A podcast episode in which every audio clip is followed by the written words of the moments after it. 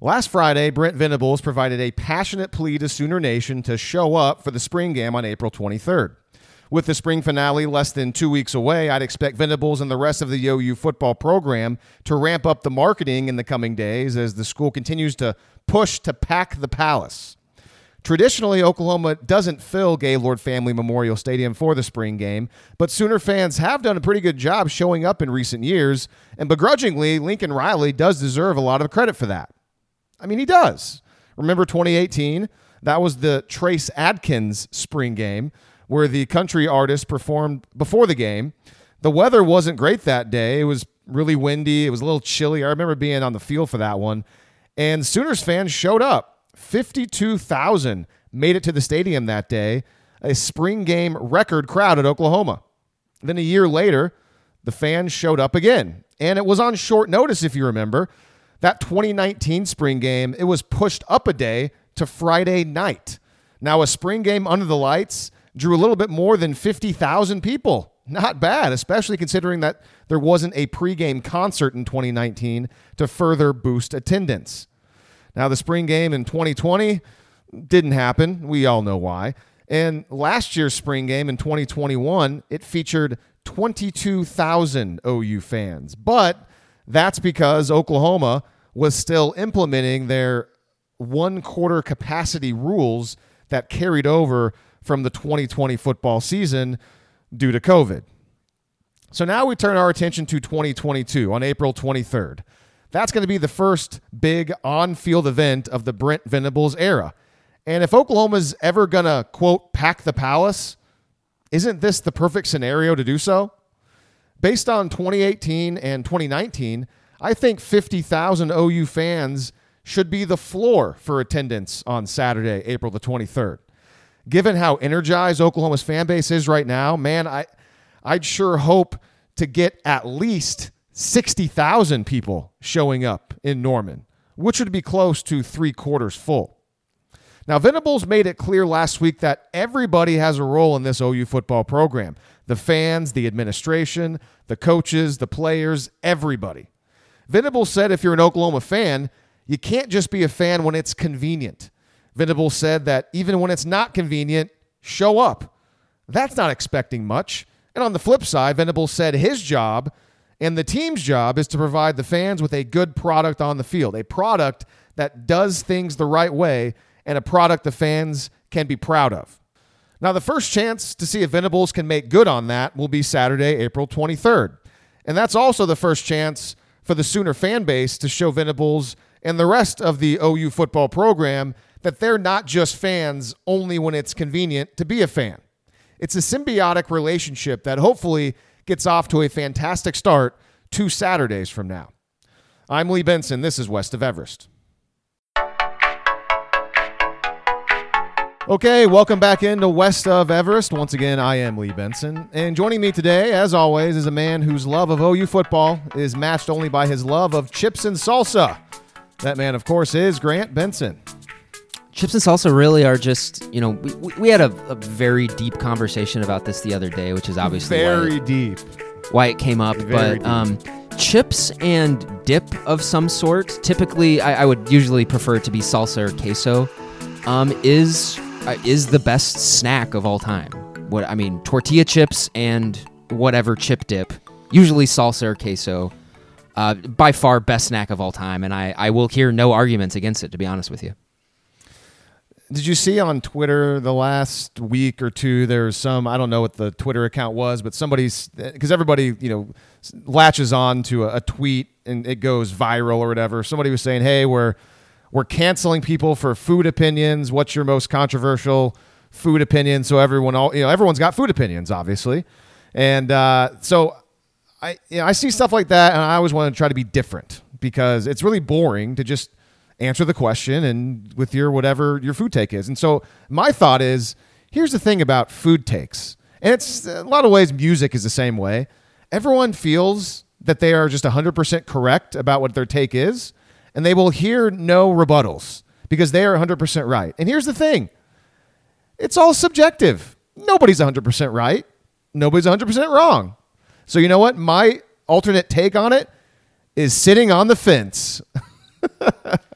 Well, you see, Lee, that's because when you ask questions like that, you're not actually asking someone for a verifiable fact. You're just asking someone how they feel. Um, and then when you pose the question in sort of a combative way, that's kind of what brings it out. But this is, I, I, I saw that same trend you were talking about, and I think it's interesting. Gives me an idea. Maybe we should do the same uh, segment or something like that for OU football. What are what are our hot cancelable OU football takes? That would be a that could be a good one. Uh, some maybe some off season uh, banter. But I love the food one, and I, I feel like you and I share probably one of the most controversial ones. And we've we've said it before, which is Thanksgiving food is generally bad, and the only reason why it's not eaten every single day is because it's not very good. Um, but the one that I was actually thinking of when I saw that last week was my my one right now, and, and this is one that I've gotten a lot of pushback within our family on. Uh, sour cream is terrible, and anybody who puts it on anything is weird. It's odd. It ruins everything that it's on. Yeah, I mean, I've pushed back on that because I like sour cream. I like sour cream with baked potatoes. I mean, you can't have a baked potato without sour cream. Don't even eat it. I mean, I like sour cream with Mexican food. Put it on a quesadilla um, maybe like a, a, chimichanga. You know, it just kind of adds that uh, kind of that light, I mean, cool yeah, kind of flavor. Yeah, the people, like obviously, the people who like sour cream really like sour cream because when you put it on something, that's literally the only thing you can taste. So, ooh, what about? Well, I, I, guess maybe you don't like baked potatoes. I mean, another thing you can like a, a you can kind of use like a, a potato skin that has like cheese and bacon. You dip it into sour cream. Oh my! It's like you're eating a it's like you're eating a, a bite sized baked potato. It's delicious. Now let me let now uh, seasoned sour cream is a thing, and that's typically used as a dip with not usually chips, yeah. sometimes with chips, but usually like a waffle fry of some sort, and that can be good. That can be good, but the seasoned sour cream is is like is the most important thing there because it's adding stuff to the sour cream to not, you know, to actually make it taste good other than just kind of like cold cream, which doesn't add anything to anything. So I don't know. Okay, you know what? We're doing the thing that I, I detest the most on podcasts. We're we're wasting time. Uh, yeah, but we gotta, we gotta get into a groove here. We gotta get into a groove. I mean, yeah. this is a it's it's April. This is a college football podcast. What is an April college football podcast if it's not just hot takes over and over and over again. so this is this is called a warm up. It's very similar if you're a baseball player. You got to go out. You got to get in the stretching circle. You got to do. You got to start with a short toss. Usually start with your forearm. Maybe do a little bit of wrist stuff, and then you sort of stretch it out. You go a little farther, and then you're doing long toss. And so this is this is our you know this is our progression to long toss. Ironically, a hot take on a normally chilled food and sour cream. Uh, okay. One of the reasons why sour cream is so terrible is because it's usually add, added to hot things, and your hot thing is no longer hot because you put a bunch of ice cold sour cream on it. See, it's. Uh, I think that's it's similar to how you know people like you know sweet and salty. It kind of goes together with certain things. For whatever reason, sour cream, the, the the chilled sour cream, sometimes goes with the hot like burrito or chimichanga or like I go I go to 7-Eleven and I'll get their 7 Eleven burritos, put them in the air fryer so they come out nice and crispy. And you mix that in with a little bit of sour cream and a little bit of hot sauce. It's a, it's a really healthy snack, I gotta say that, and delicious. Um, so, yeah, I think that's just it is. And, and so before we move on, my my big controversy. We're talking about dipping things or or thing, uh, you know, some sort of sauce or a condiment that people put on stuff that is very popular, but you know you don't like. You know, yours is sour cream. Mine uh, is ranch dressing. I, I think ranch dressing is awful, but it's so popular and people use it for everything. And I think ranch dressing just ruins everything. So that's kind of my big, big uh, cancelable food take is I, I don't get ranch dressing.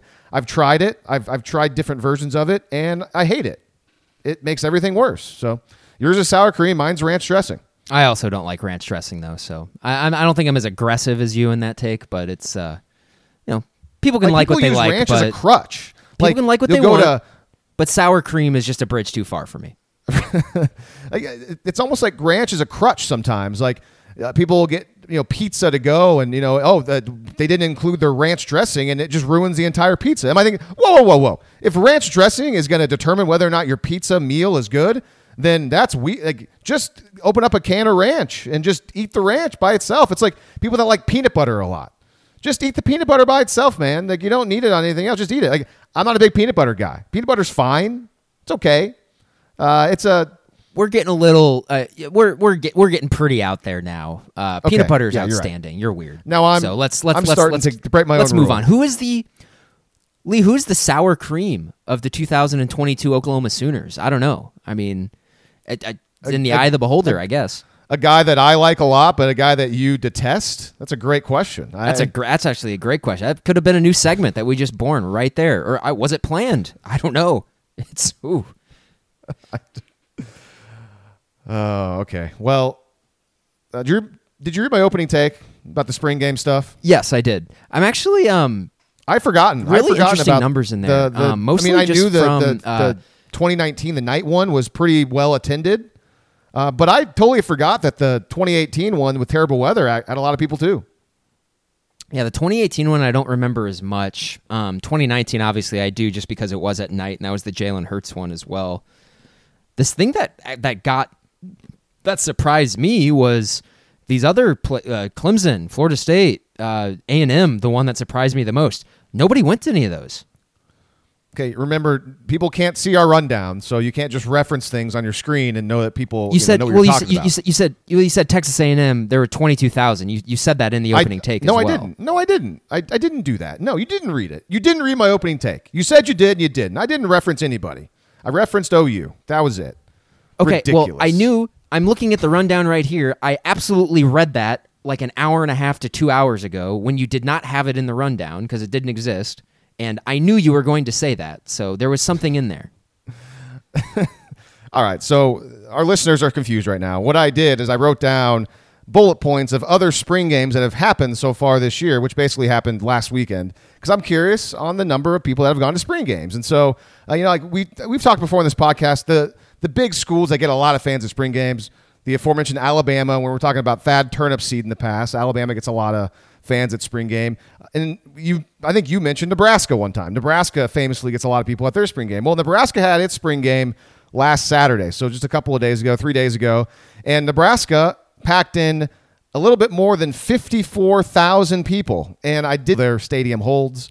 Uh, maybe one of us can do that here as I filibuster. But I was surprised to see, you know, 54,000 for Nebraska and then uh, referencing the fact that Oklahoma in recent years got as high as 52,000. So I don't know if that was a, a down year for Nebraska. I, don't know if they normally get a lot more than 54,000 and this year it was just maybe low. Maybe the weather was bad in Nebraska. I don't know. That stadium holds 90,000. So it's very similar to OU. OU holds about 86, 88, somewhere in there, depending on you know what, a good day or bad day.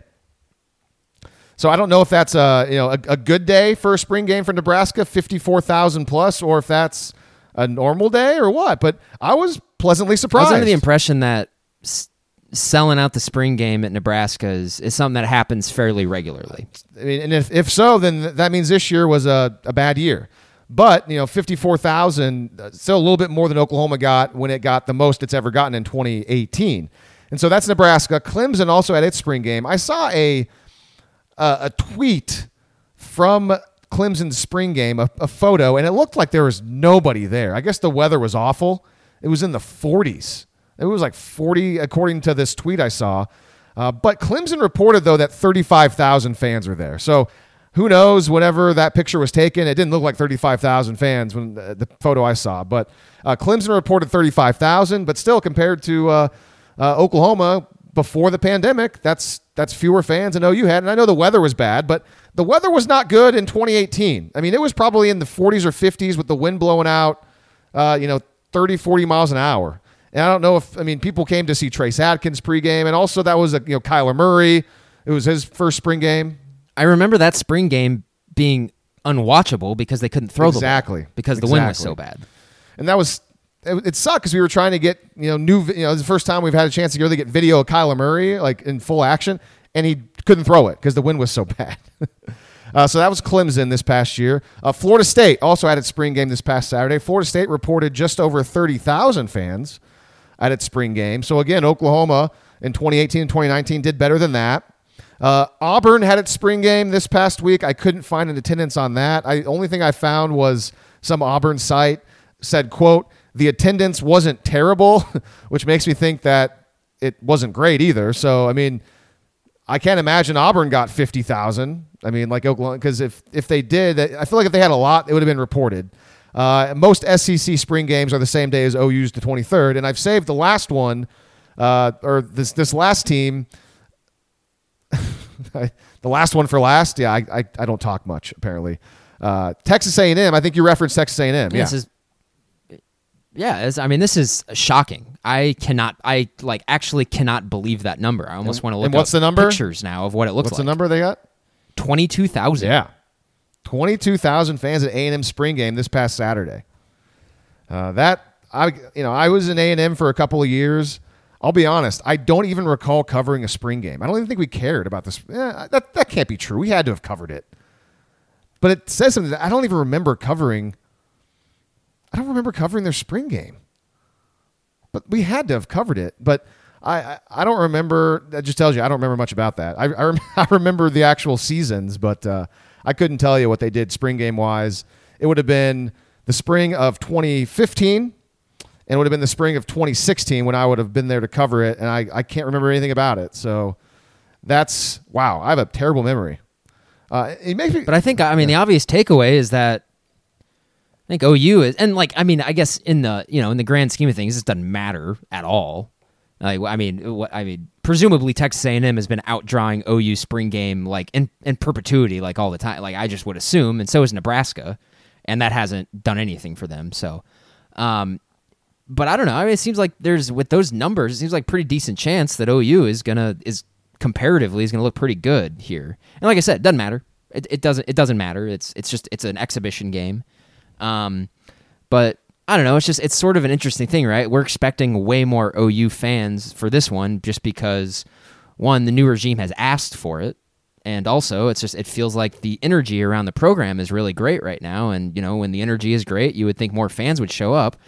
But and that, that's why it's shocking to me because couldn't you say the same thing about Texas A&M right now, coming off the best recruiting class ever in the history of college football, and coming off they had their best like essentially had their best season in school history two years ago uh, against a terrible schedule, and they weren't really that good. But um, and then last year, the, you know, they were just Texas A&M last year. But you would think that the vibes around the Texas A&M program are great, and they only drew twenty two thousand, unless it's just not that big of a deal down there. Yeah, and that's that's why we're talking about this because of the scenario Oklahoma's in right now with everything. Brent Venables just really stressing, hey, we want the fans to be out there, and that's why I went back and looked to say, okay, like what can we reasonably expect uh, for this spring game? Because we're all we're, we all want it to be sold out. I, that just doesn't seem very realistic. But when you look back again at 2018 and 2019 before the pandemic, and again, you got to give credit to Lincoln Riley because Lincoln Riley was doing a lot to get people to go to the spring games. It was working. I mean, uh, again, 2018, a record crowd of 52,000 people. A year later, at you know a, a night game pushed up a day, they got 50,000. So who knows what they would have gotten in, in 2020 if, he, if Oklahoma would have had a spring game?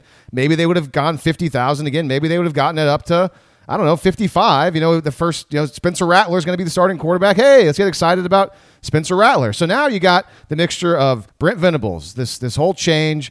Uh, people want to spite Lincoln Riley in a way, want to show, hey, this program's super healthy. A new quarterback, Dillon Gabriel, a new defense, some new play. I mean, there's all the ingredients are there. You got Baker too.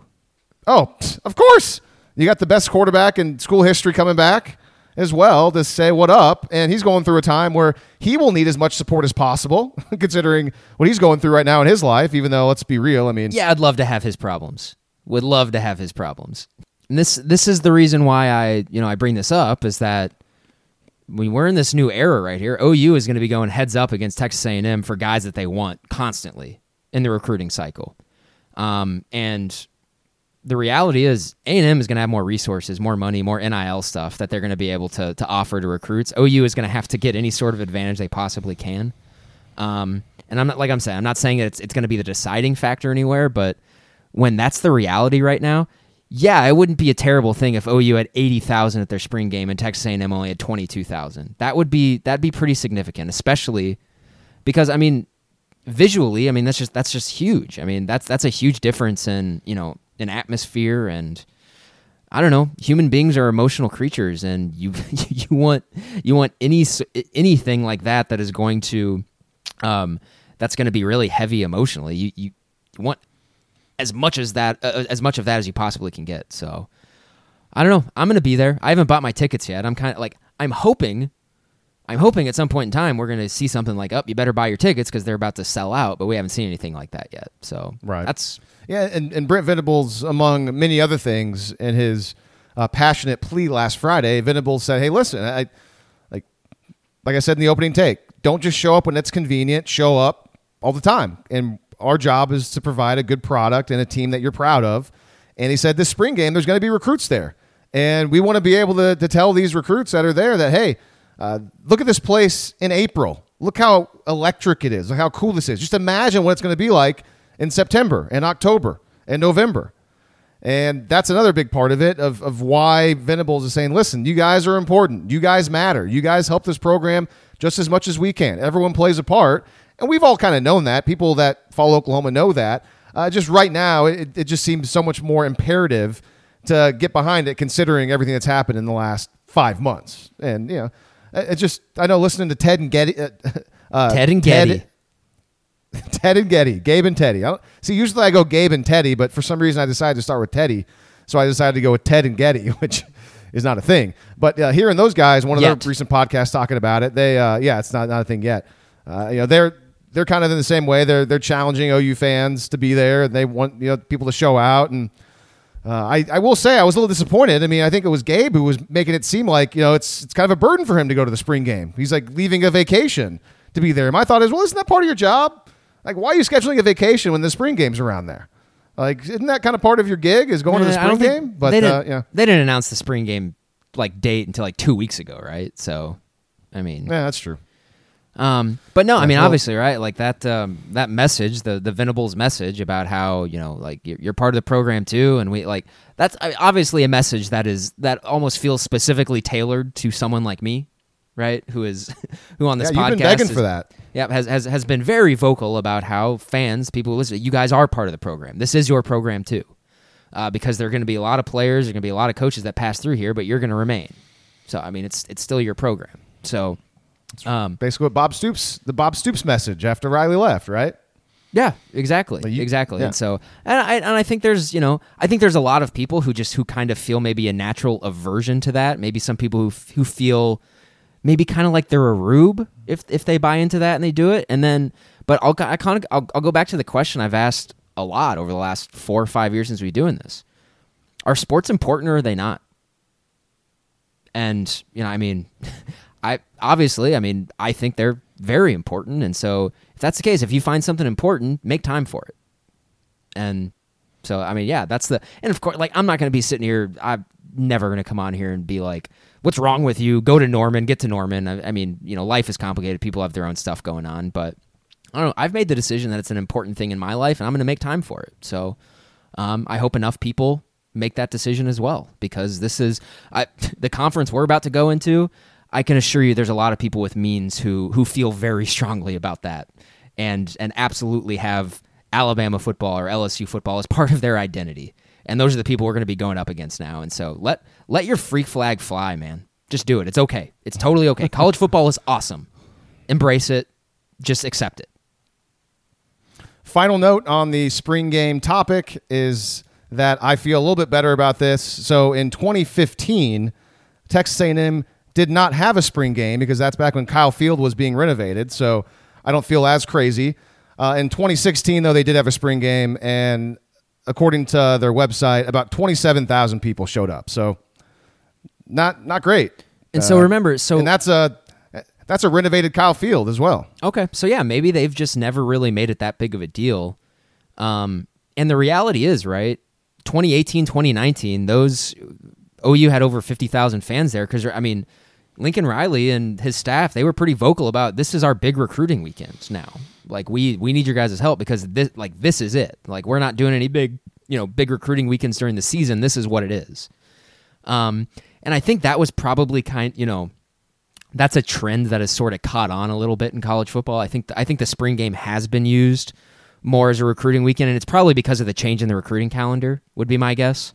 Is most coaches have been like, oh yeah, it just sort of makes sense that this is the big one. So, but man, but with some of these numbers, man, if OU can kind of take advantage of that, if OU can have a good show in here, maybe that's, and maybe it's fun, maybe people have a good time, and like kind of some new traditions can be built, and people are just like, gosh, man, had a lot of fun at that last year, and so I'm going to go again. And hopefully, it just sort of Yeah, turns into for a yeah, it just turns into a yearly thing. All right, so the the big meat of the podcast today is going to be spent on a game that we definitely didn't just create out of thin air. 100% didn't just think of out of nowhere through some text messages. Nope, this has been planned since uh, since the beginning of the season, beginning of the year, beginning of spring practice. We've been we've been uh, you know we- we've had this on our docket. We knew that this podcast is when we're going to bring this out. And uh, so this is completely, totally above board, not just made up out of out of whole cloth. Um, the game is called with uh, well, uh, there's there's a lot of different names for this game, but we've settled on this one for the podcast uh, because this is a family friendly podcast. Uh, the game is called Can't Miss, Can't Play. Yeah, all right, here we go. Can't miss or can't play. Here we go. we had you had just you, you had numerous better names for this but they're they're not safe for work as the kids would say and so if anyone's actually curious you can like dm us or something we'll tell you what they actually were No, just no, so much No, better. we won't. if this no, was we a won't. We won't. No, we won't. We're not gonna. oh i will i will Okay, well, maybe Grant will, but uh, I've, I have a family to think about. I don't. no, I don't. No, you don't. No, I don't. this is this podcast is pg this is a pg podcast but also we live in an in an r-rated world that's just the reality and uh we can of we, we can of course laugh at at some toilet humor as well And so everyone, uh, you know, listening uh, to this podcast, thinking, "Ugh, guys, like, can't miss or can't play. What does that mean? What's this game about? Please explain. Here's the thing, listener at home or in your car or at the gym. Hopefully, you're doing a lot of curls like Brent Venables was when he was recruiting Jonah Laulu, uh, which is a great story. If uh, you want to hear that story, check out my uh, Twitter at Lee Benson News Nine. Uh, it's pretty funny. Uh, okay, so the rules of can't miss or can't play are very simple. I'm going to name an Oklahoma player on the roster, and you decide by the time the 2022 season gets here if that player will be a can't miss member of Oklahoma's team that's helping Oklahoma win, or unfortunately, if that guy is a player that you just can't play. And uh, Thunder fans, old time Thunder fans, will get this next reference. if you're uh, back in the, the days of Enes Kanter, it reminds me of back whenever the Thunder lost in the playoffs to the Rockets, and I believe in 2017. And there was a nice cutaway to Billy Donovan, the ex Thunder coach, and you could see him mouth very clearly, can't play Kanter because his defense was so bad. uh, old Thunder fans will get that reference. I thought that was very funny. Uh, so Enes Kanter, by the way, now his name is Enes Kanter Freedom. He's changed his name. So much time has gone by. Very interesting. But this, is not, this is not an NBA podcast. Uh, so this is going to be can't miss or can't play. And I've got five names. Eh, well, five names and some change for each side of the football. And we're going to start with the offense. Oh, we're gonna, and I, I mean, we're we're, gonna throw out some more names during this too. Come on, like there, there's gonna be more names that come to Well, me. here's the thing: you can't do a name like Eric Gray. Like he's going to play. Like uh, I mean, the question is like how good he's going to be. But I mean, we think he's going to be good. It's like Eric Gray. Unless we're just what?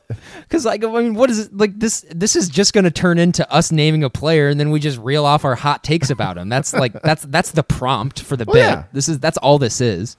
Yeah, either going to be uh, looking really bad in about six months or super super smart. Lee, reigning Heisman Trophy winner Bryce Young, uh, can't miss or can't play.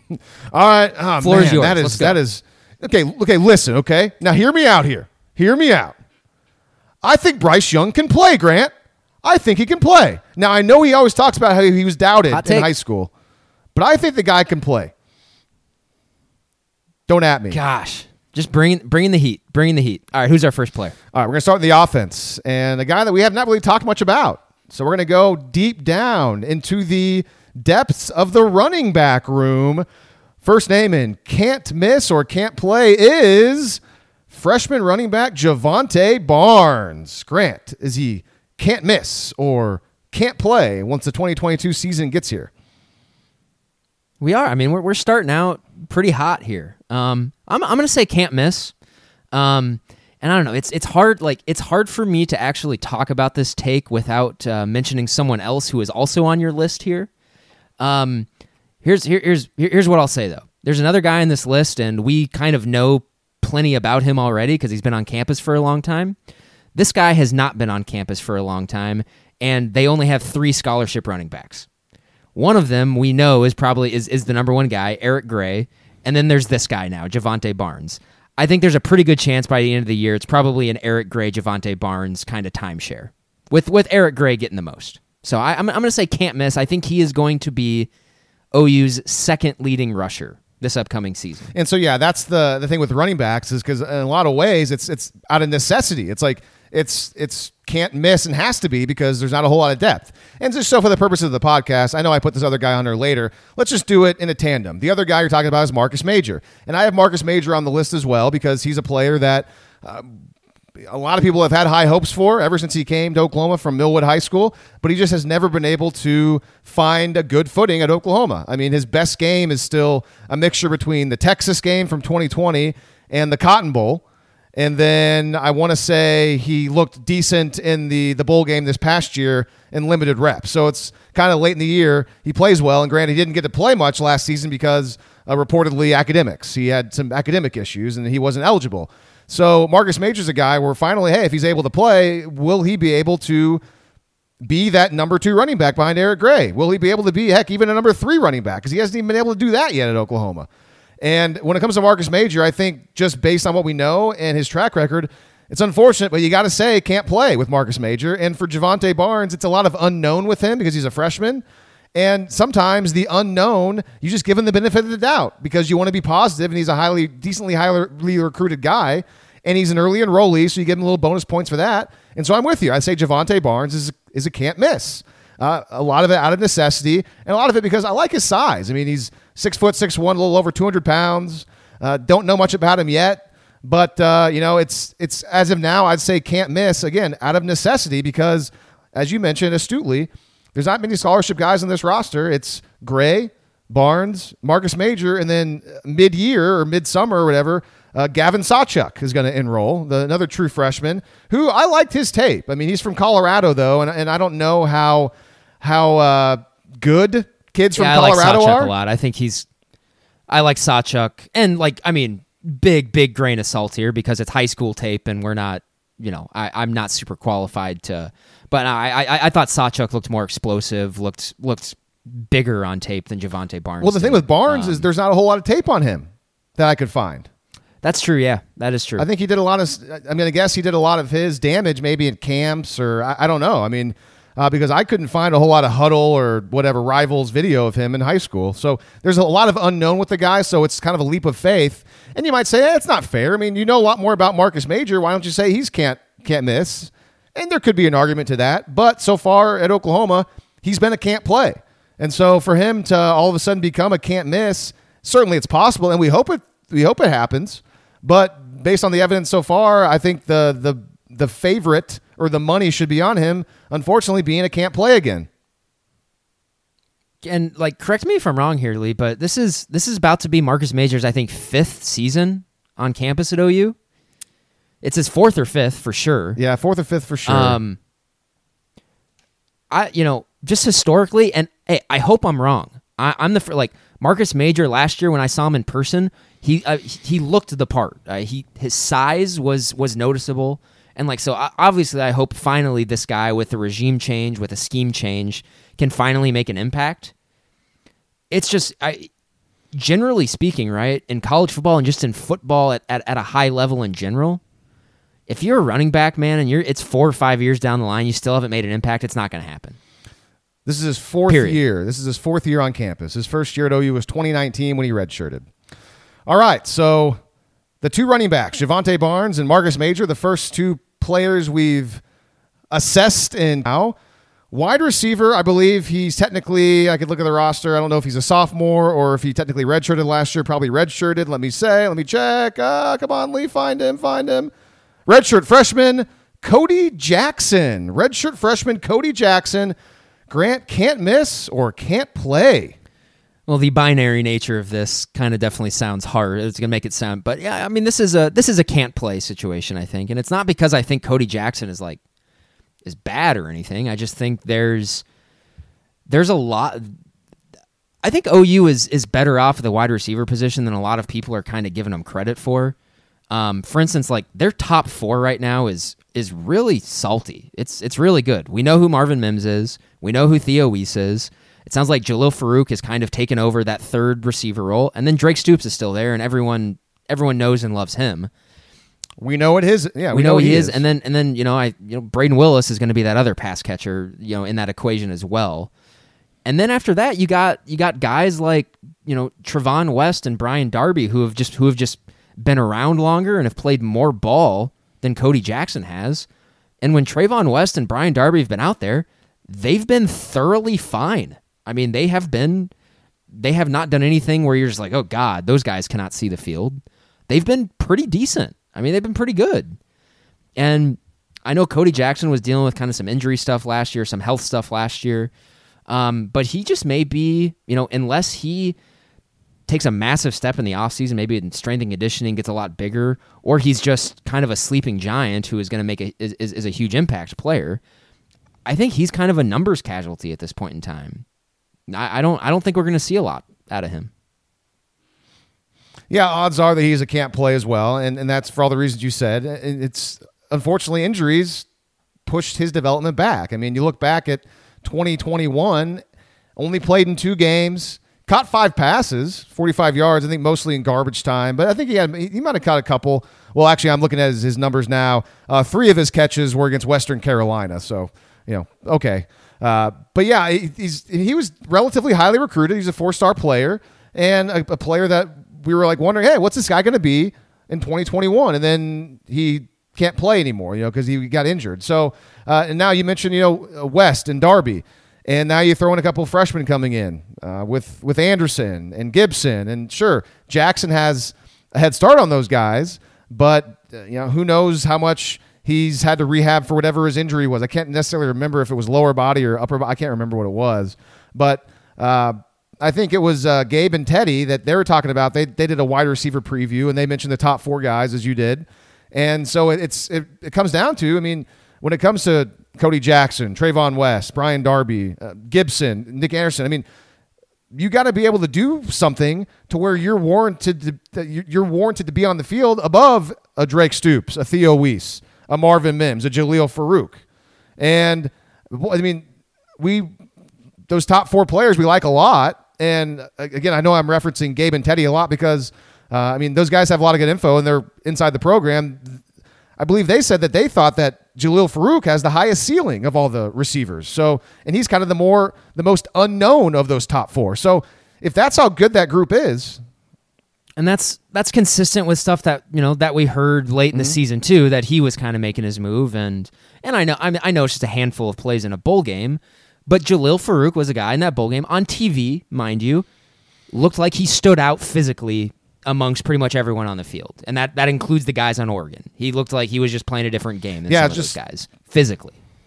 Um, so yeah, it's like you're. It's Cody Jackson has been put in a position where he's forced to be dynamic, to force himself onto the field, and I, you know, he's.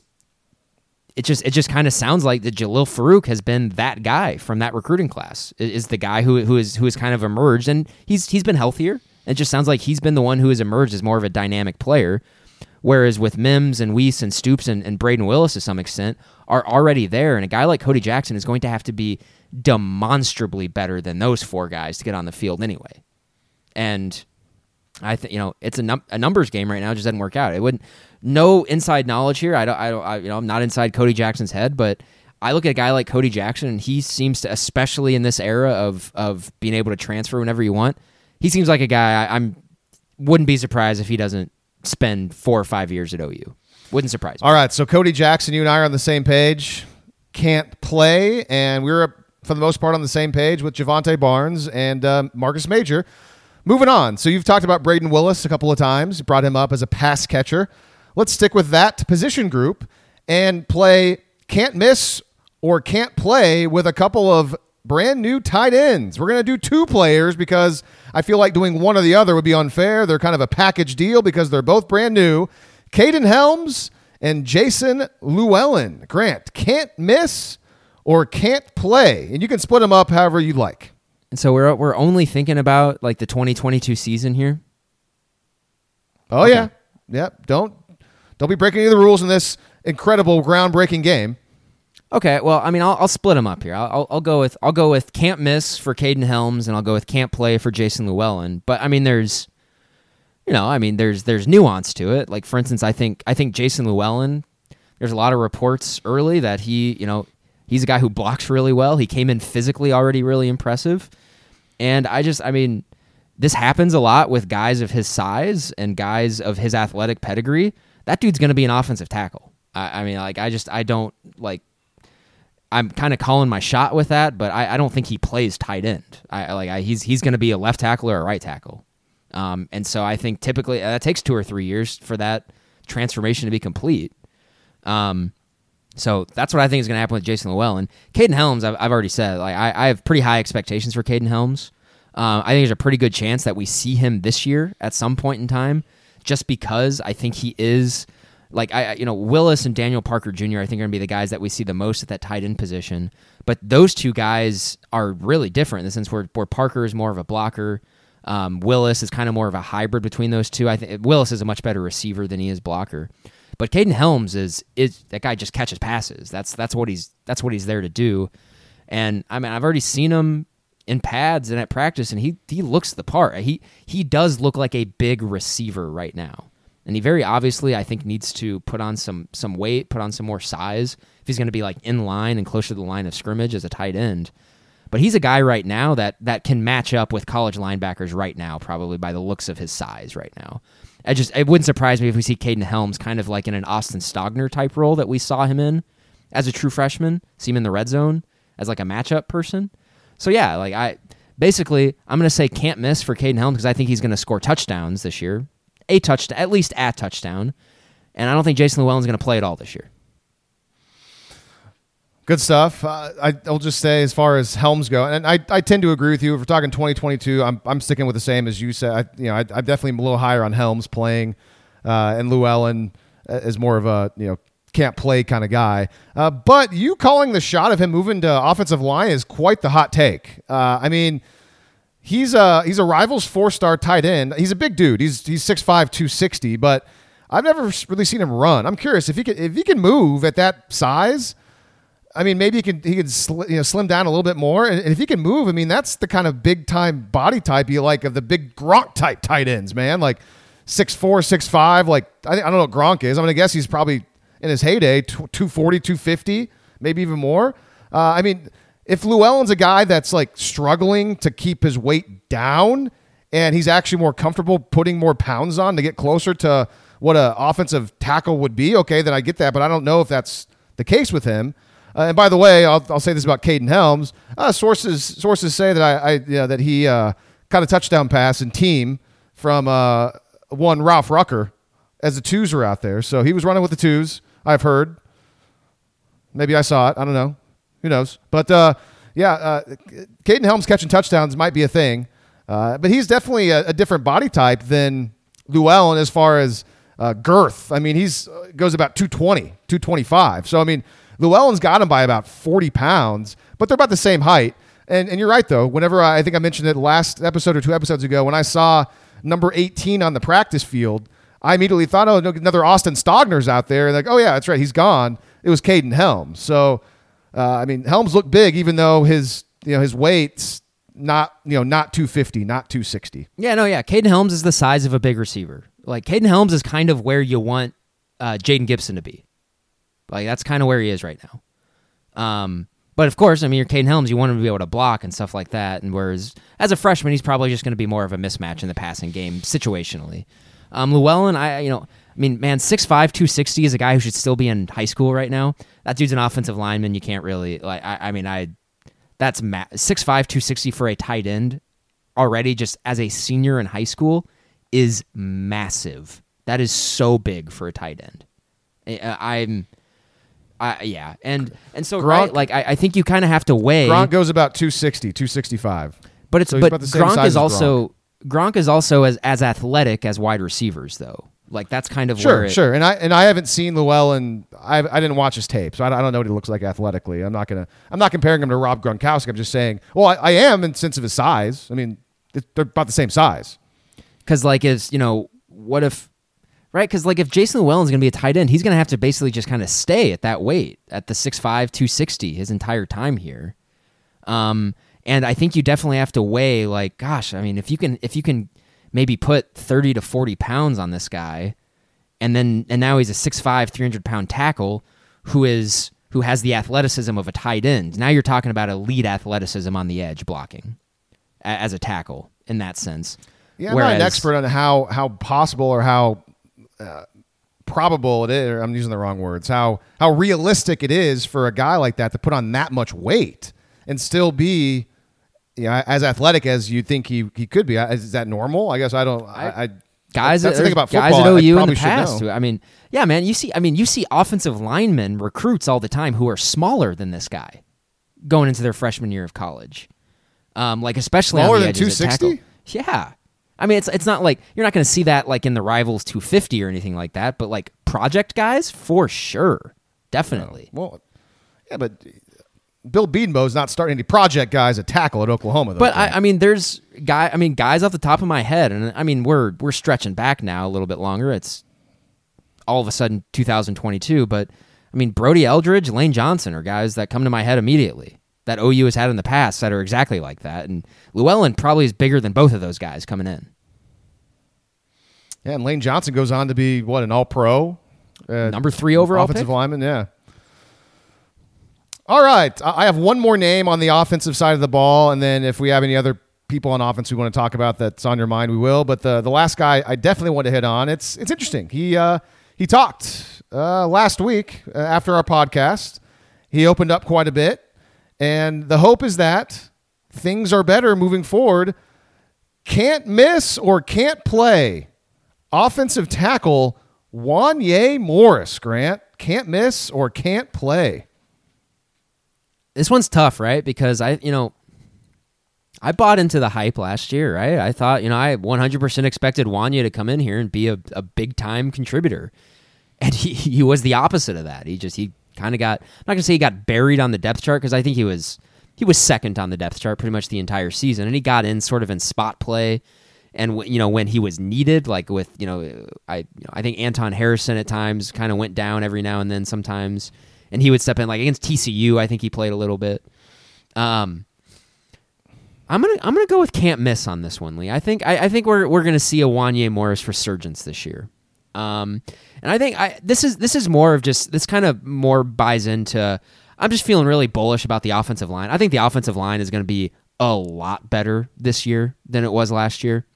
Um, and I think it's I think it's because I you know they got three I think really solid options right now that are going to be battling it out at the tackle positions uh, with Harrison, Wanya, and, and and Savion Byrd as well.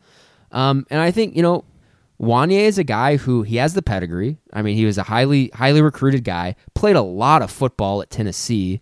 He's a guy. Even you know, I think when I watched him last year, he moves pretty well. He's an athletic guy. I think it was just sort of the thing that was disappointing last year. He didn't he didn't look very big, right? It looked like he could he, he could get stronger. Um, and I don't think that's going to be a problem. So I think this is definitely a little hot takey for sure because I think you're going on faith with a lot of this. But I think Wanya Morris, who is a good player as a true freshman in the SEC, was a good player as a sophomore in the SEC, um, with a little bit more structure, a coaching staff that is a little more engaged, a coach, head coach who doesn't have a foot his foot out the door already. Um, I think uh, I think structure and a new strength uh, regimen is probably going to do him, him him a lot of good. Um, so I think I'm I'm I'm I, I think Wanya is going to be a, a big time guy this season. Not necessarily calling my shot for him uh, to start at one of those tackle positions, uh, but I think he's going to be a guy that we see a lot of, kind of like a la Cody Ford. You know, when he was the sixth kind of swing offensive lineman. Yeah, I'm going to go with can't miss as well, and it's it's just because it, it's it's based off of faith, and we heard him talk. He he opened up to us last week, and he said after the bowl game, after the uh, Alamo Bowl, is Alamo Bowl right? That's what they played in. I was there. I should remember. Uh, it's just uh, in San Antonio. He said he and his mom uh, were in the car, and they kind of had a a real serious talk. And uh, one thing that stood out to, to me, and I think it stood out to a lot of us media guys listening to him, he said, You know, I, I just realized I was tired of people telling me how good I could be. And I decided that I need to actually be there and get there and be good. Uh, because we were all hoping that he'd be something, and he just wasn't living up to the hype. And so he said he made a lot of changes in his life. He didn't get really into details with it, but everything I've heard so far about Wanya Morris in the spring has been positive. I don't know if he's a guy though that's that's really pressing for a starting job right now. Uh, I mean, he's definitely in the running. Don't get me wrong, uh, but I don't I don't know if he's can't miss day one starter at the moment. So he still has some work to do, but he's a, definitely a player where uh, in playing this incredible game that the fans love called can't miss or can't play.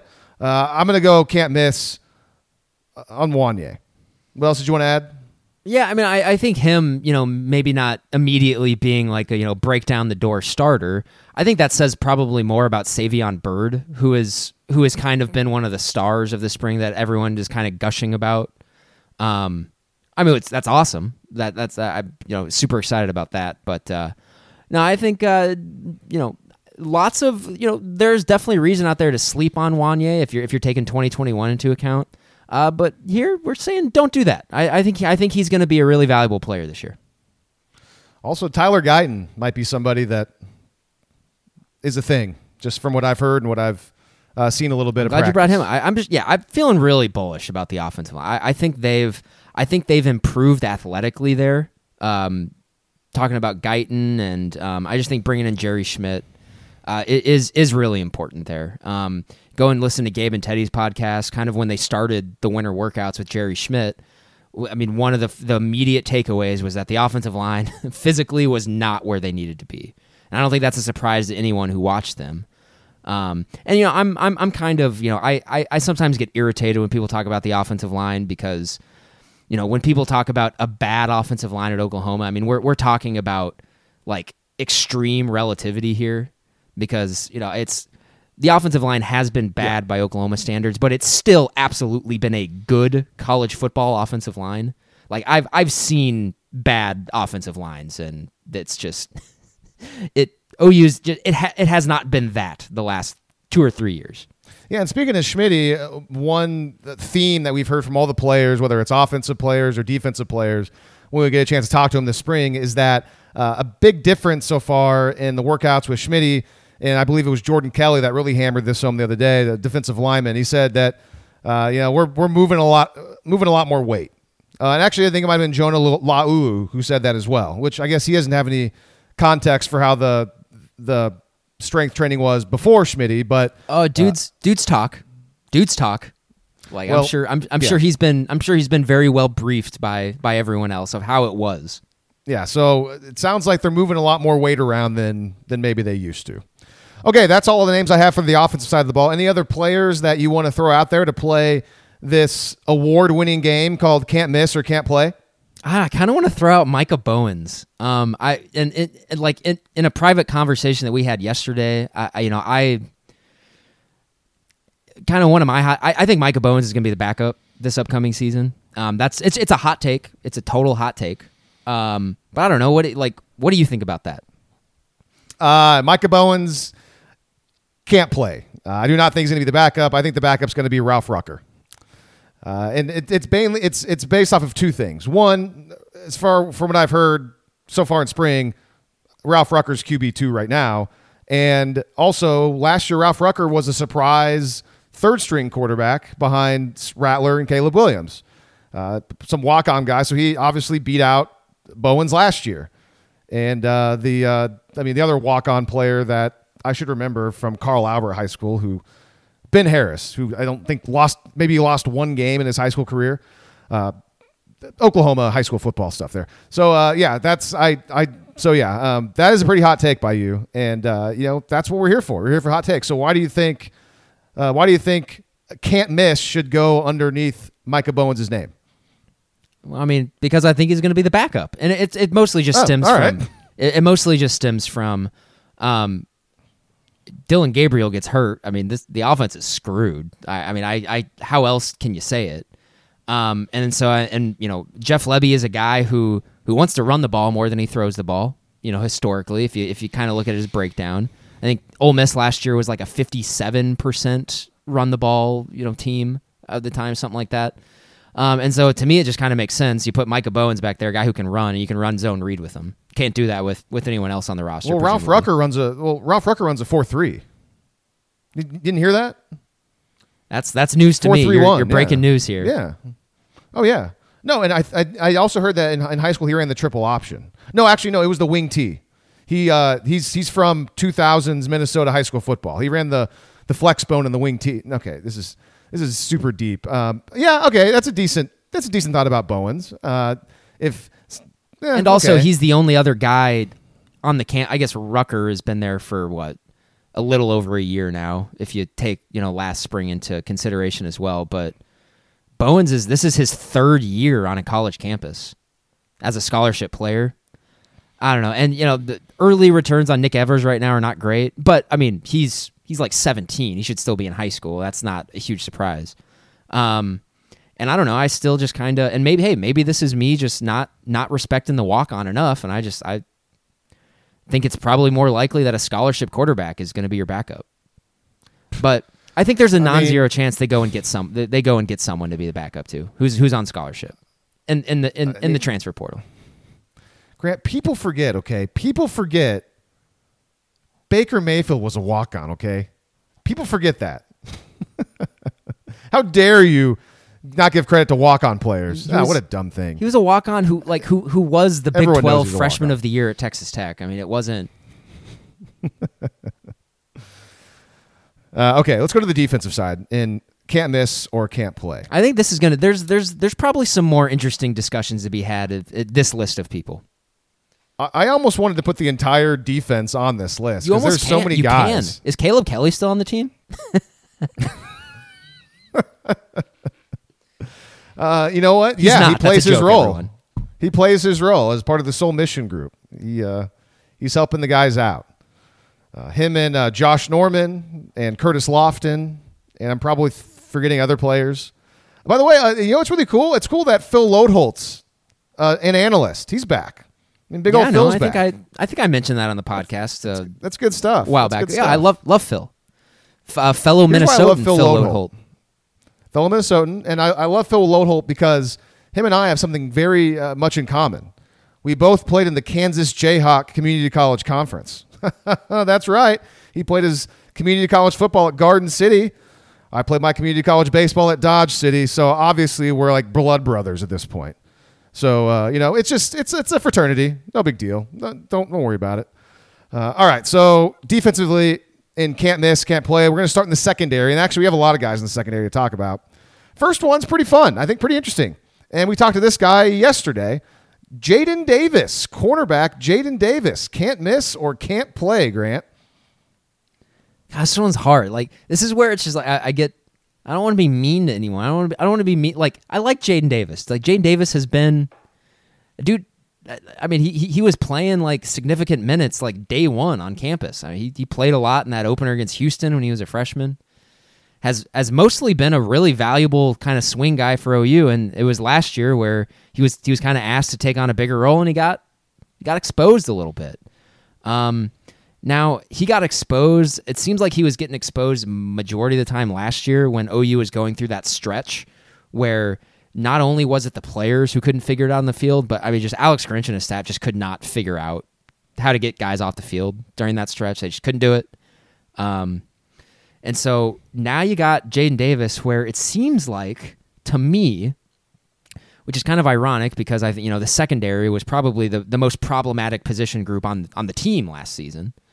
Um, seems like there's a lot of bodies in the secondary, and actually a lot of decent options as well. We do this every single year. I every year in the secondary, we get excited. I know.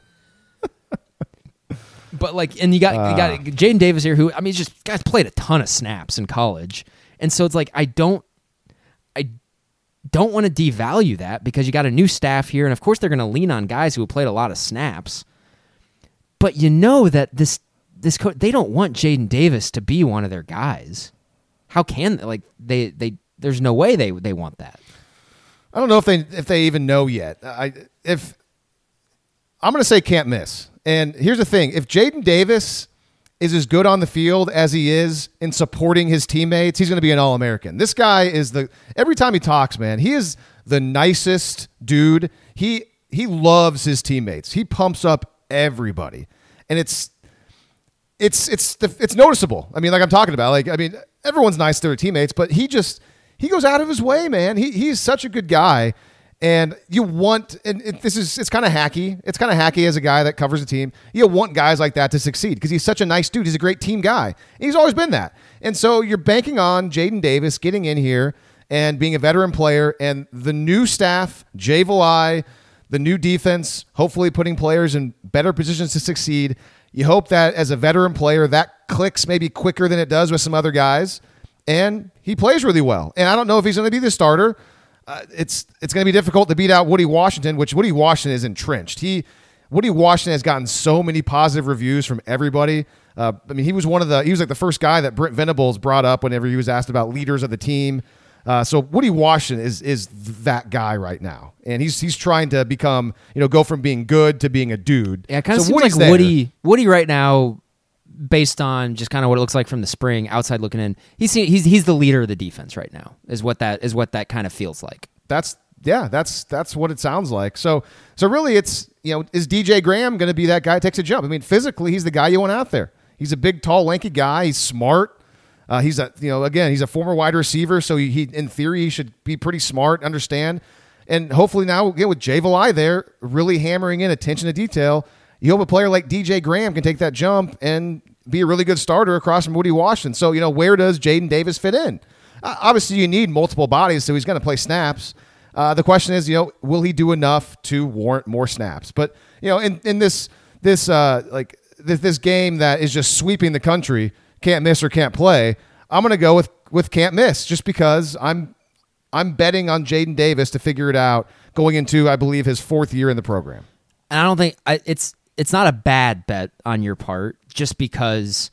I mean, yeah, you got you got you have a fourth year defensive back corner who has played a lot of snaps. It's like, yeah, I mean, you a lot of the times you're not going to make a, you know a lot of the same mistakes that you made as a freshman and a sophomore. Just it seems like with, with Jaden last year, right? A lot of the mis- the quote unquote mistakes he made were of the physical nature. He's just getting beat.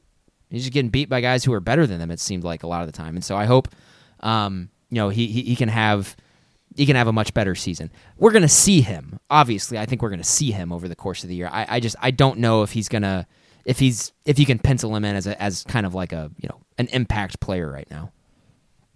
But also, All right, next but, like, up. he seems like a dude who just loves OU, and like I I'm always rooting for guys who who who love OU, want to be there, and um, so he's a good Sooner. He's a great Sooner. Yeah.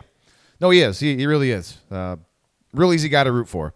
Next up, uh, very similar to the Kaden Helms, Jason Llewellyn offensive topic, we're going to do defensive, uh, uh, actually, a trio.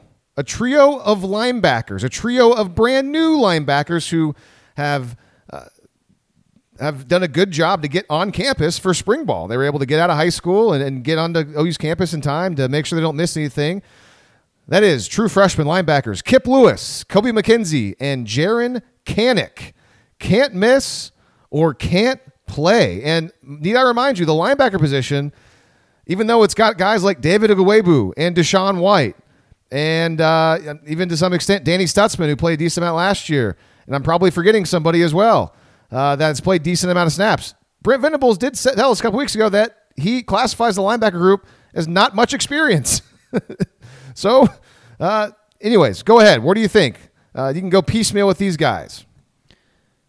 I think I, I mean I don't have to go piecemeal. I, I'm, they're all can't play. I don't think I don't think a single one of these guys is going to play outside of like you know garbage time and those you know and they're allotted four games for redshirt. I don't think these guys are going to play snap this year. I don't think they're going to play. I don't think, and that that includes Jaren Kanak, who I think uh, is arguably the the best player in their in, in, in the 2022 class coming in. Um, I don't think any of these guys are going to play a snap, and it has just everything to do with there's there's a lot of seniority and experience right now in the linebacker room. There there actually is. Not And if you ask I mean, I'm, I'm, I'm including I'm including TD Roof in there as well. Yeah, that's true. Um, see, this is different. I, I I'm just so enamored with Jaren Kanak. I- And maybe it's just because of all the, the his story, I'm coming to OU and just being such a Brent Venables guy that's kind of clouding my judgment. But I would tend to lean towards Jaren Kanak being a can't miss even this year. And a lot of it goes and, and I just don't know much I don't know much about Kip Lewis and Kobie McKinzie. I didn't love Kobie McKinzie's high school tape. Not an expert, didn't love it. Kip Lewis liked it a little bit more, but he, he seems uh, a little slight of frame for college. Let's see, put put some weight on. Uh, but you know that that's kind of my thoughts on those two guys. Kanak looks a little bit more ready just physically, and again, just his his story to get there because he wanted to play for Brent Venables so badly. And again, I just I can't get past Venables seemingly just ignoring the fact that David Ugwoegbu and DaShaun White's played a ton of snaps and still saying, "Hey, our depth and our our depth at linebacker is not great," which kind of tells me that it's anybody's it's anybody's job. Anybody, any, any of the starting spots are open. That's kind of the way I I read into that. And if Kanak physically can come in here and you know everyone's learning this, the defense at the same rate. I mean, it's the it's a new defense. If he's as good as kind of we all think he is, maybe he can sneak up on some even some of these veteran players and find his way to, to play a lot of snaps this year.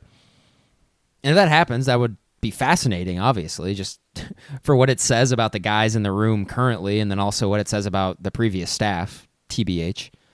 Um, but I, I, I don't I don't see that. I, I think you know injuries notwithstanding, I think I think it's going to be DaShaun White, Stutz, Ugwoegbu, and, and TD Roof. Those are going to be the four guys that we see just a vast majority of over the course of the year. And I, I you know, I think we're gonna. I and I don't know. Like all of this is a guess at this point. I just I think there's probably only going to be two linebackers on the field most of the time anyway. And I think it's usually probably going to be DaShaun White and Danny Stutzman. But that's that's my guess at this point in time. No, yeah, that's that's certainly the heavy favorite. I think you're you're onto something there with that. Let's go back to actually, you know what? I'm going to skip around on our rundown and go to the, bottom of it because I want to go to this guy next. And uh, let's go to the defensive line, eh, defensive line slash outside linebacker. Another player that we talked to yesterday, uh, and this is a player that's been in the program a long time, and I want to make sure I get his his year correct. He's a senior this year, and can't miss or He's can't same play. year as Jaden Davis. Do you really? Same class. They they both made their debut against Houston in 2019 in that season opening game. Man, for some reason, okay, so the guy we're talking about is Marcus Stripling. For some reason, I was thinking that he was he was actually around in 2018. For some, I, I could have swore I remembered him playing against you, like you might be you might be confusing him with Ronnie Perkins, who was a freshman in 2018. no, you know, who I'm you know who I'm uh, confusing him with. I'm confusing him with another linebacker. Who's the guy? What? He, he's on the team anymore. I'll go back and find it. I'll, I'll, I'll let you know. Addison Gumbs, huh? No. Again, we're I'm going back with to Addison Addison Gumbs. Ad, yes, Addison Gumbs. No, uh, I'll, I'll I'll figure it out. It's a guy that I liked a lot back in the day that just never kind of panned out. Very similar to so far with Stripling's career. Uh, so can't miss or can't play. Marcus Stripling in a brand new defense. What do you think? Uh, I mean, this is this is a tough one. I mean, because I'm rooting for. I, I like Marcus Stripling. He's like one of those guys, right? Where it's just he's. I think he had he had a sack in his in his opening game in his career against Houston in that game. It seems like he always had that over the course of that 2019 season. I feel like he's that's the season he's gotten the most playing time. Ironically enough, he he kind of flashed like a really a, a really high motor.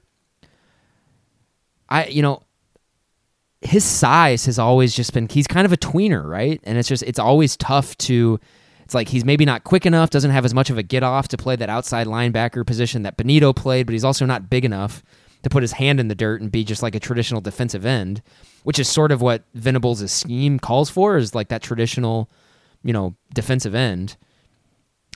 I, I like Stripling because I just I like his motor so much and he plays so hard. And when he's out there, he's never been a guy where you watch him and he's just like, oh god, that guy's getting his butt kicked and he's just not of any valuable at all, or he's just not of any value at all. And so like I you know, I lean towards if if I got to pick one or the other, I, I lean towards can't play, um, just because I'm having a hard time envisioning him just physically where he fits in. But man, I, I hope I hope he can make an impact this year. That would be awesome because he's he, he's a guy who in in my I mean this is his fourth year, eh, about to start his fourth year at OU. He's a guy who's never been a starter, has never been a guy who gets a ton of playing time, and he's still here, and I respect that. I respect it. That means he I, means he loves OU and he wants to be here. So I'm gonna say can't I'm gonna say can't play. He does. Just He's based off guy. of, and that's mostly just because I think I think guys like Reggie Grimes and Ethan Downs are going to play a lot this year and be really good. And you know they didn't they didn't get Jonah Laulu out of the transfer portal for nothing. He's going to play a lot this year too. and Yeah. and maybe Stripling is that fourth guy. Yeah. in that equation there. I hope so, but I just I don't know. I, I can't say. Yeah, I'll say, uh, I'll I'll say he. I'm I'm gonna I'm gonna lean towards can't, can't miss, and it's very similar to my Jaden Davis thoughts because I'm rooting for the guy, man. He he he does. He loves OU. I asked him yesterday. I said, hey, like you know, you've been here for a while. You've you've been kind of moved around and put in different positions, and yet you're in a in a ever since you know I ever since I was a kid, I, I've always wanted to go to OU. And he said that it was uh, Adrian Peterson. Adrian Peterson made him want to go to OU. That was his guy. And so he, he always wanted to be at OU and he wanted to stay here. He didn't want to go somewhere else. He wanted to stick around in Oklahoma. And so I hope that gets rewarded. I hope that gets rewarded. The, a new staff comes in that hopefully can better utilize his skill set. And I want I want Marcus Stripling to have a great 2022 season. Seconded. He's a good athlete and he's got a, he's got a really high motor. And um, he's a guy too. You know, I mean, it's it wouldn't surprise me if he this is his you know his senior year at OU academically, and he he, he could theoretically graduate after this upcoming season.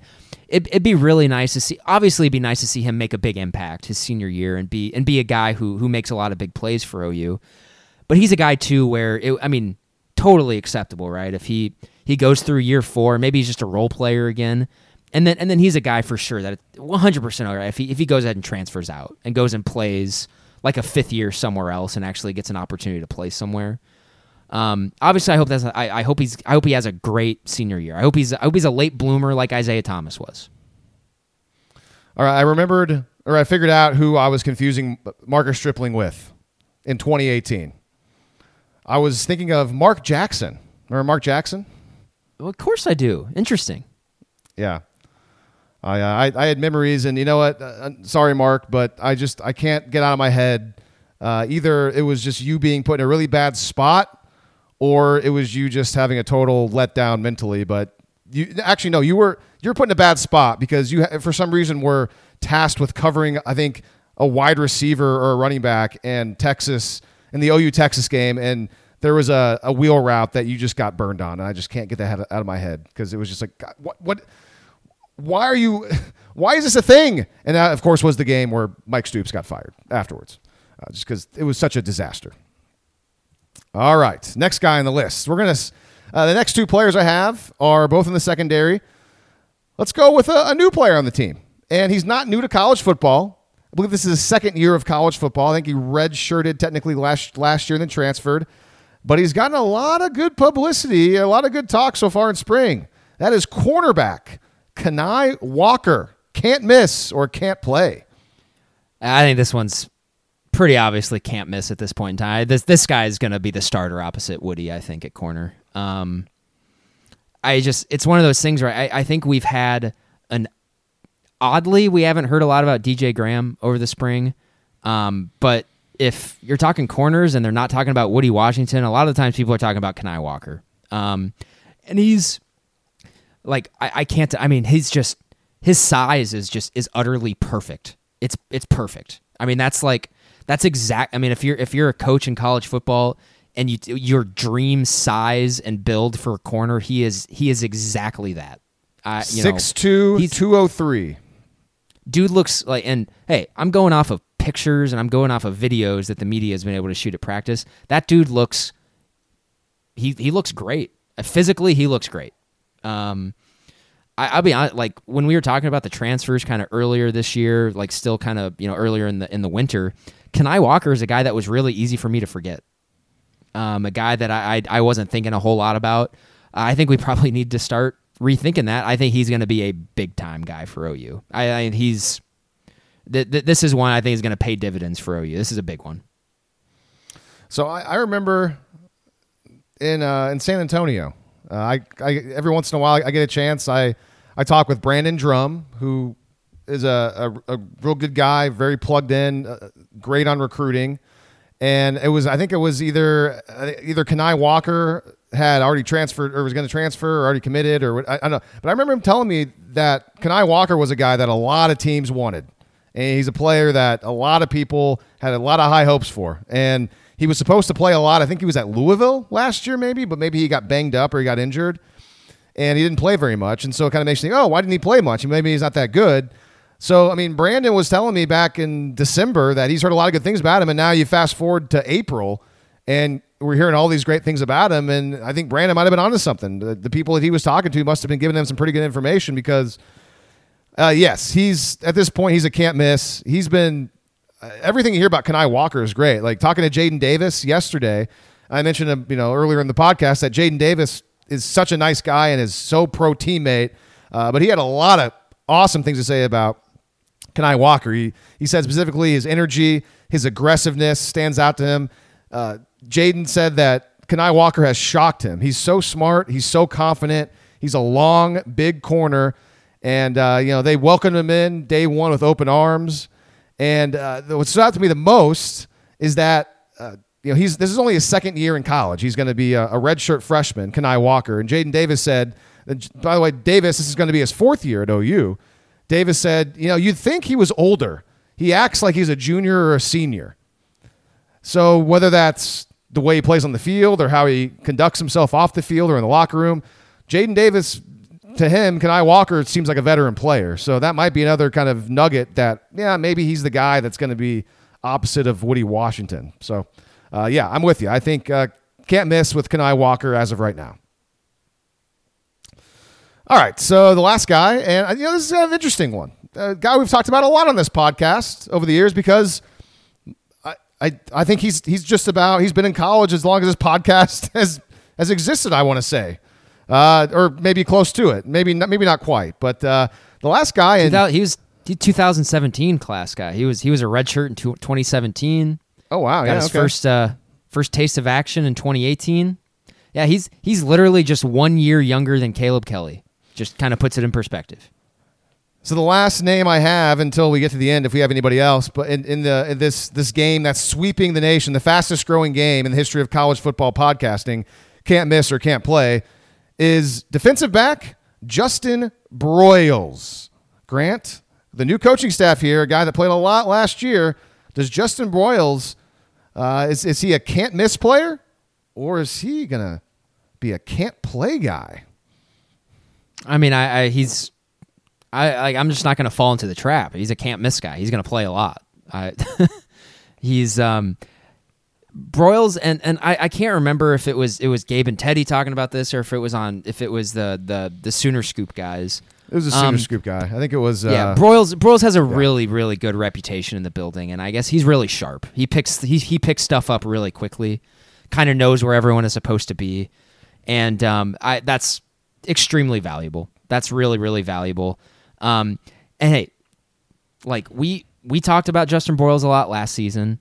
It was it was kind of a different scenario where it was just like, yeah, it's like I think our our biggest complaint with Justin Broiles last year was that he just didn't raise the ceiling of that position because Broiles wasn't bad. Like he didn't really make any mistakes last year. He just didn't do anything dynamic, and he he really wasn't even exposed until the second half against Iowa State last year. So um, he just he was he was just kind of there, and he didn't he didn't do anything wrong. He didn't make any mistakes, and man, I. I, we talked about it with Jaden Davis. Guys who have just played a lot of football have been able to have have, have played in different different years of college football, and I mean the game I'm sure has slowed down for them a little bit, and so like those guys are valuable. And why I why I, I don't think Bro- Broiles is going to be in the top five of the defensive backs. Um, he's he's going to play. I mean, he, he's he's going to be one of those first guys off the bench. And I think you know one of the things that I think is going to be interesting going forward, especially in spring, and I, maybe we'll see sort of how it plays out in the spring game where guys are or not. But um, the the numbers at the at defensive back are really really interesting. Are super interesting. Um, I kind of wanted to, you know, oh, what was it? It was the uh, there was a OU football. There they put out a Twitter video. Um, that was like a couple weeks ago. It was it was Jalil Farooq catching a touchdown pass one handed over the middle from from Dillon Gabriel, and um, there was uh, there was a guy on. I don't think this was like a huge thing, but there was a guy on, on the Sooner Scoop message board who just who kind of slowed it down and was trying to like go frame by frame because he was trying to pick out um, guys who are starting, and I just thought it was interesting. But you could go frame by frame in that, and you could you could pick out uh, who the five starting defensive backs were at least for that day in practice. Uh, Justin Broyles was not was not one of them, um, but it was I you know it was interesting. The two safeties were uh, were Key Lawrence and Billy Bowman. You saw Woody Washington was in there. Um, Trey Morrison was also in there, and I thought it was interesting. The other corner was Kani Walker. Um, so, like, if you want to take that as gospel, and I, I don't, but it's it's definitely an interesting kind of look into what it was because it was definitely the number one offense. Um, but yeah, the DBs were were Lawrence, Bowman, Woody, Kani Walker, and Trey Morrison. And it does kind of it makes you wonder where does Justin Broiles fit into that? Where does DJ Graham fit into that? Where does Jaden Davis fit into that? It's it that's it's interesting. Well, yeah, I, am with you. I, I, think he's a, a can't miss guy. Uh, and I, am sure that video slowed down. You can go through that stuff, but I, I, I do know that. I mean, Broiles has been playing with the ones a good amount in yeah. the spring, anyways. Yeah. So I mean, he uh, they must be going kind of mixing guys in and out. Um, you know, when towards the end of practice here and there, whenever I've uh, been talking to some guys and they, they get to see more team. He's been in, mixed in with the ones along with Key and along with Billy Bowman. Uh, and also Jaden Davis has actually been mixed in with the ones as well, along with the yeah, side okay. from Woody Washington. So okay, uh, yeah, that's I mean that's definitely valuable to know. I think it's interesting. I mean, especially if we're talking about Justin Broiles too.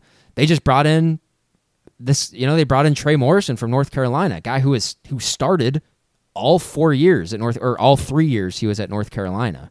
I mean, he's a guy who is in terms of actual like snaps played is you know just as maybe a little even more experienced than Justin Broiles is. Could you argue that Trey they brought in Trey Morrison to kind of play that Justin Broiles role? I don't know. Yeah. No, I don't know. Yeah, I, I think uh, yeah, it if I had to my thoughts on Justin Broiles is sure if if guys like Jaden Davis and Marcus Stripling, you know, you, you, hope everyone plays better in this new system and they're put in better position to succeed. So that should also transfer over to Justin Broiles, right? I mean, he's a veteran player who's smart, picks things up, so he should be able to play better as well. Uh, so I, I think day one will probably be starting, and I think that's what uh, some I can't maybe Josh and Sooner Scoop said that, and I remember he uh, in one of their most recent podcasts and when he said that, I at, at first my first thought was kind of like, I don't know about that. And then now I've thought more about it. And I thought, okay, yeah, he's probably right about that. He probably will be starting day one. But as time Not goes on, bet. though, not a bad. As, as, time goes on, though, maybe I don't know. I, I guess I'm curious to see what kind of position they really because I guess I mean they have him at nick, playing the nickel spot, and I don't know. I mean, how is that position going to evolve, and how is it going to be in Brent Venables' defense at Oklahoma? I you know I don't know. That's it's a mystery to me. I mean, I know uh, geez, the the guy that who's the guy that, geez, I'm the, the really good linebacker guy that they had a couple years ago that got first round pick. I'm uh, Isaiah Kenneth Simmons. Murray. No, Isaiah oh, Simmons. Oh, Isaiah Simmons. Sorry, uh, the Venables coach. Like, wasn't he kind of in that kind of hybrid type role that Venables likes? That like only a very few, only very few people can kind of do that though. I mean, you got to have that kind yeah, of body Venables, type. Yeah, if, if, if you're going by like his scheme, like Venables would prefer not even to play a nickel. He would prefer his Sam linebacker to be to be someone like Isaiah Simmons who can just who can who is the same size as a linebacker but can cover like a safety or yeah. a corner. That's what he would prefer. Ugh.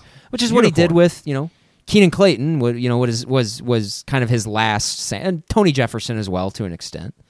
But um, I, I think that's going to be interesting going forward too, because and that's not to say that Venables hasn't been playing with a nickel at Clemson. I mean, he has. It's just not hasn't historically been his base defense. I think that's interesting to to look at going forward. Yeah, it's funny you mentioned that because he uh, he was asked about the nickel position last week. Venables was, and let's see, I, I wrote down a bit of his verbatim uh, what he said. I'll do my best to read it. It might sound a little bit choppy because I'm doing it on my phone as he's talking, so it's not not the best. But Venables said that everything we're doing is a work in progress. Uh, personnel, finding strengths, all work in progress. You want as much versatility as you can. Uh, and this is where it got interesting. He said, you know, I'm still seeing if there's a Roy Williams out there, uh, you know, if there's a Tony Jefferson out there, if there's a, a Keenan Clayton out there. Um, and geez, now I'm, gosh, uh, the guy that intercepted Tebow in the title game. Nick Nick. Oh, Nick Harris. Nick Harris. Yeah, I, I couldn't think of Nick Harris's last name. Yeah, is, is there Nick Harris out there? So it was kind of he- fun listening Venables go through all of these players from you know back when he was at OU still, and uh, kind of like what he's looking for. And I was like, oh man, yeah, I remember those guys. Yeah, cool. Uh, but he said he wants the versatility. Uh, he said they're giving lots of people a chance back there to look at it. Um, and what's interesting, he, he said from the spring until fall camp, Venable says that he expects to be on a different planet when they start fall camp. Um, and then if you if you go back and listen to his press conference, it's even better because he goes, he's like, yeah, we need a guy that uh, can be a post player. He can play half the field. He can play the B gap. He can set the edge on screens. He just he can play wheel route. So basically, you want a guy that's unicorn that can do it all, like an Isaiah Simmons that can cover but also come up and stop the run. A guy that can spy the quarterback. Um, so, uh, it, is there a guy on Oklahoma's roster that can do all of those things? I don't know. I, I don't. But Couple if there is, guys, they'll find uh, him. couple guys off the top of my head with the body type, what they're looking for, and it's only one of them is on campus currently, and that's Justin Harrington, um, who is a walk on actually. I think that's what Brent Yep. Venables said, which is kind of interesting. Uh, the other guy is Jaden Rowe, who is going to be a true freshman, and I, you know, I don't, I highly doubt you can you can count on a true freshman to play to play that many roles, but uh, I think uh, that's. I, I, I gotta think that's that's what they have in mind for Jaden Rowe. Like that's what they're going at least going to try with him initially. All right. So, any other defensive players that you'd like to play this incredible, groundbreaking, awesome game? Can't miss or can't play.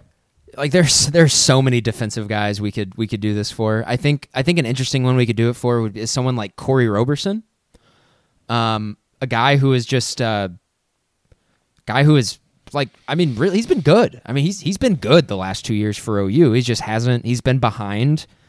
Uh, he's been behind Perry and Winfrey and Jalen Redmond and all that, and so I think we're probably going to see Kori Roberson probably in you know the same amount that we that we've seen in the last couple of years.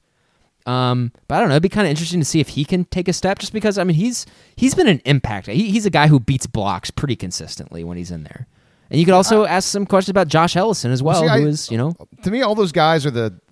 I I would throw all those guys. Uh, Isaiah Coe. Uh, to me, they're very similar. You, you throw them all in the same, uh, the same prompt, and I think they're all can't miss. I think they're all going to play. They're all going to play a good amount of snaps. I, I how could they not? I just feel like we, the defensive line, even even going back to Mike Stoops and Ruffin McNeill, was the strength of the defense for the mo- like as a whole.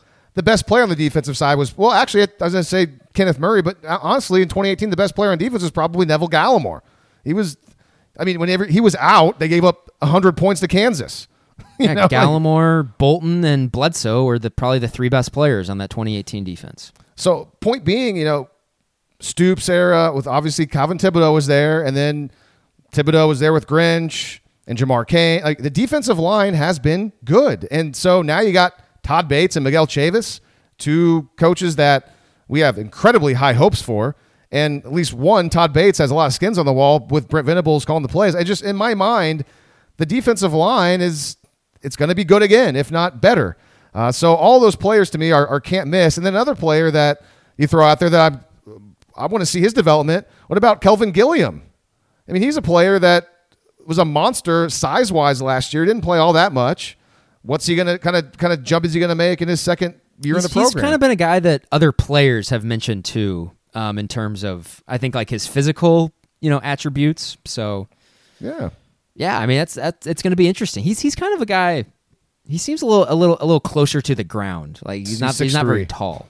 Am I am I wrong about that or? Yeah, good luck moving him off a block. Maybe he's just like I. Whenever I see him, he just he just looks short. I guess. And that's. I mean, I'm I'm a short guy. I'm not not not like ribbing the guy or anything. I'm I'm a very very short person, but All right, before we go, I do want to read. This is going to be off the cuff. I'm just going to read some comments from the West of Evers Facebook page uh, that I I did notice after last week's episode that you guys posted, and I apologize for not getting back to you, but I'll do it here on the podcast. So, uh, Shelly says, "Loved your podcast today, and I do want more disdain for Lincoln Riley." Okay, all right. So there's some feedback from Shelly. Uh, we did some some funny USC Lincoln Riley headlines last week. I'm listening. Okay. I'm listening. Uh, so thank you for that, Shelly. Uh, good to know. We will file that away. I'll keep keep an eye out for more USC Lincoln Riley stuff. Uh, more comments from the West of Everest Facebook page. Hunter says, he says Lee's new nickname is Big Hits Lee. okay. Uh, whenever I was making fun of uh, uh, Brendan Radley Hiles last. Okay, that's pretty funny. Uh, uh, he says, "Yeah, big hits. I agree. Got a laugh out of that. All right. Well, you know, uh, there's been worse nicknames out there. I, don't know if it's going to make my driver's license, but I'll I'll take it. So you know, nicknames are always good. And oh, and and Harry. So uh, Harry wants to make sure that we know that the, the Georgia Bama game this past year, the title game was in, was in Indianapolis. So I think maybe there was some. Yeah, I think there I might have been some that. confusion, Harry. We we were trying to figure out after like down the line where the games are. Um, and so I think we decided we figured out that next year's games in, in LA. But uh, Harry, thanks as always for posting on the West of Evers Facebook page. And then finally, looks like Justin left us a message, and I haven't I haven't seen this yet. So I'm kind of on the Facebook page now. I just decided to bring it up. So I'm going to read Justin's message for the first time here on the podcast. So Justin says, and Justin posts all the time, and we appreciate his feedback, and and we appreciate him listening to the show from I believe since day one. Uh, Justin says saw an article on Trojans Wire that referenced a San Jose news article saying that the damage Clay Helton did in his time at USC is so great that Riley will need two or three cycles to build the program up, and that 10 wins or a Pac 12 South title, I believe, is unrealistic to expect in year one. And this is Justin talking. He says, I thought that was interesting since your last podcast mentioned Trojans Wire considered at least 10 wins to be necessary to consider the season a success. Kind of looks like they're sitting on both sides of the fence. Just figured I would mention it if there is a way you guys can use it as meat for the next podcast or something. Always enjoy listening and excited for the next one. Uh, interesting. Uh, you know, it makes me kind of wonder. I might have to go back and do some digging if maybe there was a different writer for both stories. So maybe one Trojans Wire writer has his thoughts of a, a 10 win season, but maybe another person is being more realistic. But that's a great find there by Justin. And we appreciate any sort of help. If you guys see stuff about USC that you think would be interesting for the podcast, pass it along on the West of Everest Facebook page. What do you think, Grant? I mean, like obviously, I you know I agree with that. I think there's just there's a lot of people who are who are kind of deluding themselves to what the situation is currently at USC. I mean, it's football programs are not they're really not one year fixes. I know I know the transfer portal makes that a lot more realistic. But man, I a lot of stuff has to go right for you to have a really good football program and it, it you know, I listen to Bruce Feldman and as soon as Bruce Feldman said that USC is in the worst spot it's been since pre Pete Carroll, listen to Bruce Feldman. He lives in LA. He has he has amazing contacts. Like I mean, he's he's telling you what USC's football program is like right now. And you and they've done a good job in the transfer portal. They have. I mean, bringing in Caleb Williams and Travis Dye, just those two guys, that's a big deal. I mean, that that's going to make their offense a lot better immediately. Mario Williams. Mario Williams too. You know, I I I think Mario Williams is probably going to be really good. I you know, I'm just I'm not you know, he was he was mostly just ah, he wasn't just a guy. It's that that's obviously a big pickup for them. I you know, I don't want to I don't want to poo-poo that. But USC's in a really bad spot. They are, they live in LA, which is one of the most fertile recruiting grounds in the entire country, and they went 4 and 8 last year. That program is in a world of crap. Okay, so you know, I don't. I, I didn't have this Like, planned period. at all for the show, but since uh, Shelly did say that she liked the the Lincoln Riley uh, ribbing, uh, I I did think of this because I I saw this and I think I may have uh, sent you this link or we talked about it maybe off the air since our last podcast. Uh, the the video out there of Lincoln Riley and the USC coaching staff doing up downs because they quote unquote lost a bet at spring practice was a very interesting piece of video. And my my thought was I think I texted you is one of those things where a year ago if we saw something like this like posted on the Oklahoma account we'd be like ah look at that. He's a players coach. He's doing the oh man what a guy. And now now you see it at USC and you kind of just you, you scoff at "Pfft, pfft, look at this. Look at the look at the prisoners running the asylum here. Yeah does this guy even have control of his program yet? Ah, the, the players are making him do stuff? Like ah, come on. It's just funny how how one year can change the outlook on an innocuous video that's out of obviously Lincoln Riley and the coaching staff trying to ingratiate themselves to the USC players. So I don't know if anyone saw that, but uh, that'll be the uh, the Lincoln Riley USC portion of today's podcast. Anything to add? Or? I don't have any comments on. Right. I, don't, I don't have any comments on that. I, Like, who cares? I don't care about that. I mean, it was. I just thought it was crazy. I mean, wow, an actual an actual video of Lincoln Riley at practice that's on the internet. I mean, but before that, all we had was uh, videos of him doing the same thing at every practice. We got to see him walking around, standing by the quarterbacks. That was, and every once in a while, you know, talking to them and you know watching them throw. That was the same video every single year. Spring practice, fall practice. We would have Lincoln Riley either walking around uh, briefly during the stretching period, and then we'd get him standing around the quarterbacks, and that would be it. And we'd be we'd be asked to leave after about 15 or 20 minutes.